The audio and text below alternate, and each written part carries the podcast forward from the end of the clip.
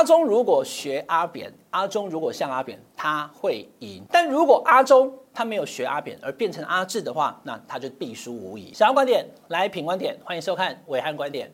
各位网友，大家晚安。今天伟汉要跟大家谈谈阿中、阿扁跟阿志的故事。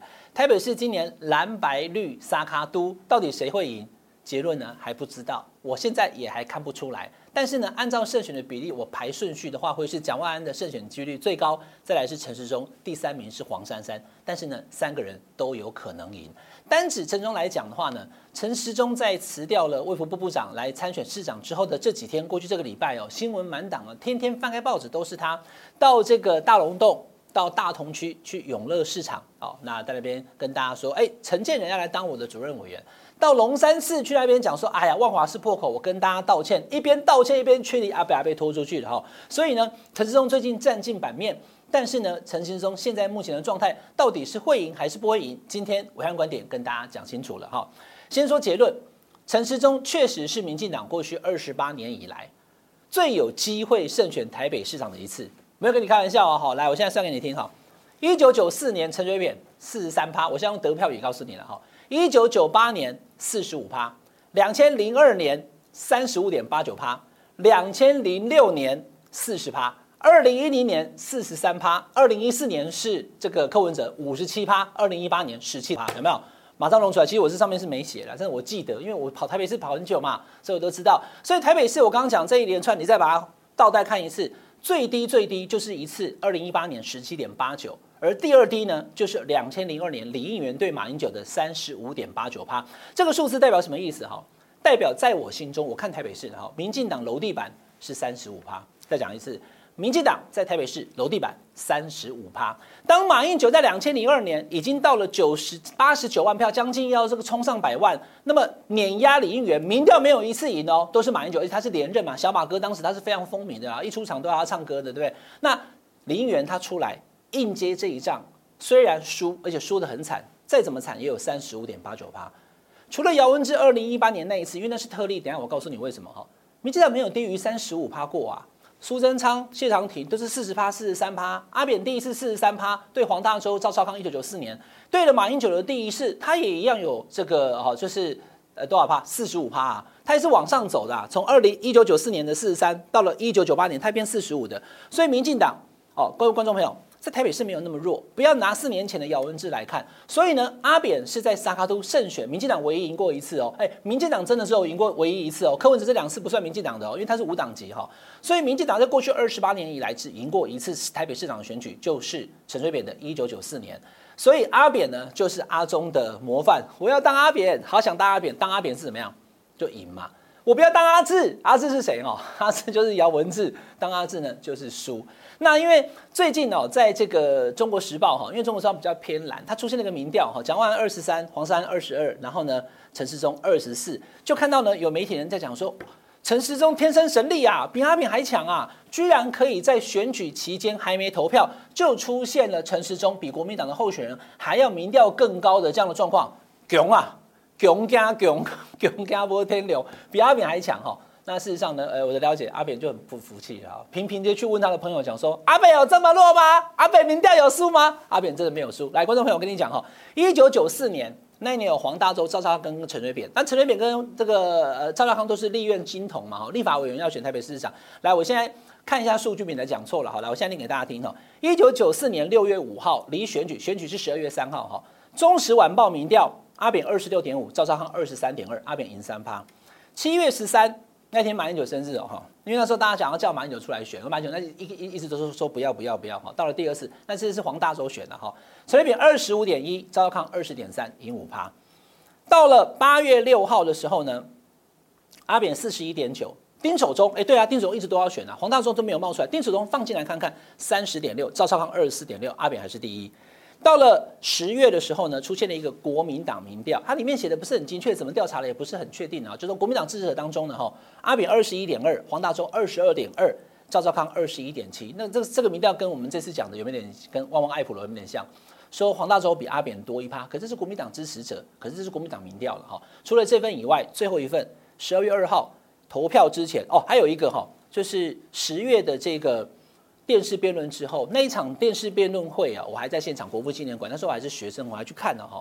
阿扁在辩论结束之后呢，三十点三，赵少康二十六点一，黄大洲只有九趴。而在选前的最后一天，十二月二号，选前前一天的世新大学的民调呢，阿扁是四十一，黄大洲是二十五，赵少康是二十八。那第二天十二月三号开出来票数是多少呢？就是陈水扁四十三，赵少康三十，黄大洲二十五。显然世新大学的那个选前一天的民调呢是非常准确的。呃，这个事情是要告诉大家哈。陈水扁并非如外界所说，民调一路落后，然后最后他才逆转，他是一路赢的。所以阿扁在一九九四年要赢有两个前提，第一个就是阿扁的民调一路领先，他够强；第二个呢，就是阿扁全程微笑。你看他在那个辩论会上面有没有尊敬的赵先生，好，尊敬的黄市长，哦，他都笑笑的。可是当时的阿扁不是这个形象哦，阿扁在当时其实基本上。跑阿扁都知道，他照片都是很凶的，因为他是一个国防立委，在立法院还丢那个预算书，直接丢到郝柏村脸上的哈。他是很冲的立委，可是呢，却是一个很温和的市长参选人。为什么？因为我民调一路赢嘛，看完我也笑了，对不对？所以阿扁是温和、快乐，希望陈水扁哦。一九九四年民调领先，而且呢，这个态度、表情都非常的形象的温和，再加上他等国民党分裂嘛，赵少康也要选，黄大洲也要选。赵少康最近还在跟朋友抱怨说。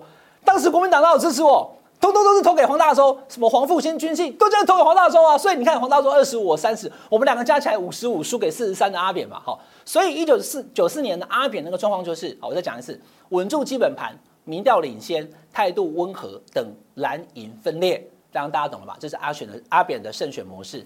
那接着倒回来看，好，阿中呢？阿中民调有一路领先吗？没有啊。刚刚讲那个民调虽然他有二十四赢一趴，一趴这是假的嘛，因为。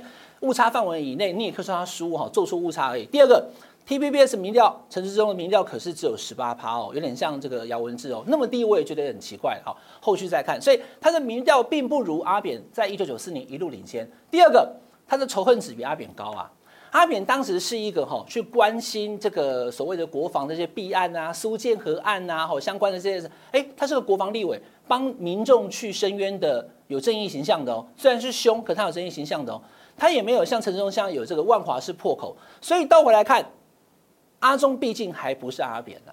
如果是阿扁，在昨天的那个万华来，我们看一下那画面有没有冲进来了阿扁被拉出去，阿扁对面讲说：“这位先生，你有什么事来？我听你说。”然后让所有的媒体在那边来，我看你凭什么这样讲？来，因为我以前跑阿扁，我看阿扁是怎么弄的。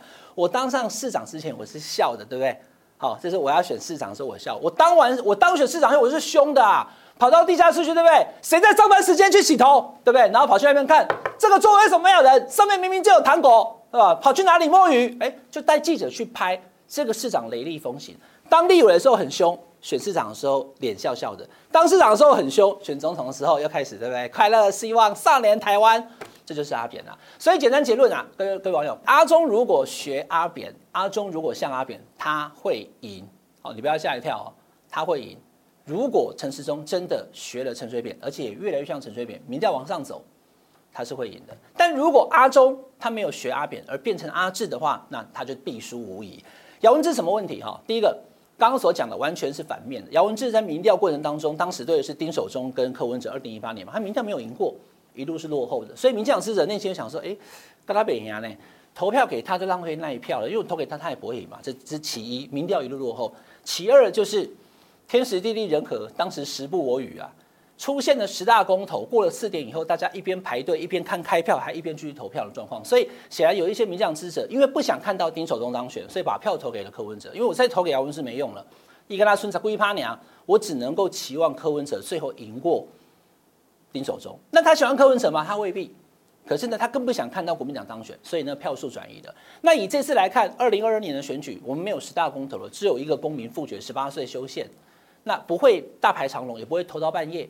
然后再加上现在目前陈时中的民调，并没有像这个当时姚文智这么差，但也没有阿扁那么强啊。所以简单讲，阿中是卡在阿扁跟阿志中间，他要努力的往上爬学阿扁，不要往下掉变阿中。那怎么样才呃变阿智？那怎么样会变阿智呢？就是去骂高嘉瑜。你这个时候让你的支持者去侮辱或是羞辱高嘉瑜，你看到他跑去上台五秒钟走了，他不是讲好了他去宜兰吗？上次那个姚文智有没有点名后面那个人哈？翻白眼的这个高嘉瑜骂完之后呢，就十七趴嘛。所以如果你要选举来再 Q 一下韩国瑜的话，选举的秘密就是票多的人赢。那今天陈志忠如果想要赢，他票就必须要多。台北市的仇恨值非常高，万华那个破口，如果是阿扁，他就会好好的听他讲，顺便把万华的人心都拉拢过来嘛。我就是听万华，再跟他对不起道歉一下，然后再学吴敦义，把他手那边拍一下，说，我在我在，拍谁拍谁哦。好，艋舺是艋舺的是的是的是，但是家己人啦，我嘛是艋舺人，然后就把这些人拉拢下来。好，陈时中第一次选举了，哈，他没有像阿扁那么会选，从以前议员、立委选举经验当然不足。那在台北市仇恨值又高，努力的学阿扁，他有可能赢。但是呢，如果变成阿志，他就必定输。现在目前这个状况，陈时中卡在中间还不确定。那再加上。黄珊珊跟蒋万安两个人的情形，现在目前是是不是一个像黄大洲，一个像赵少康？如果他们两个坚持不下，而陈时中又能够稳住他的三十五趴呢？他确实就有可能最后他会胜出。这也就解释了为什么很多人都不理解。我今天也在暐瀚观点跟大家解释，哎，怎么会找范云啊？怎么找林长佐啊？那不是炒楼 gay 吗？那不是什么三加十一破口吗？这些人仇恨值很高，你为什么通通找进来？很简单，因为陈时中现在目前他的选举团队其实蛮强的哦。他们的设定目标，第一阶段就是阿中不能变阿智，阿中不可以没有三十趴，所以呢，他要先让他的这个支持度稳住三十五趴，然后再等待国民党跟这个非国民党的黄珊珊所谓的非绿营选票分裂，他们都坚持住，一个像黄大洲，一个像赵少康，那么陈志忠就有可能当选。不过此刻啊，今天才七月中了哈。还没有办法论断到底谁会赢。台北市这支实质沙卡都，最后谁赢都不奇怪。后续的武汉观点，我会继续跟你做分析。台北市市长沙卡都的选情。以上就是这个礼拜的武汉观点，请大家订阅我们平观点 YouTube 频道，订阅、分享、开小铃铛。我们下次再见，拜拜。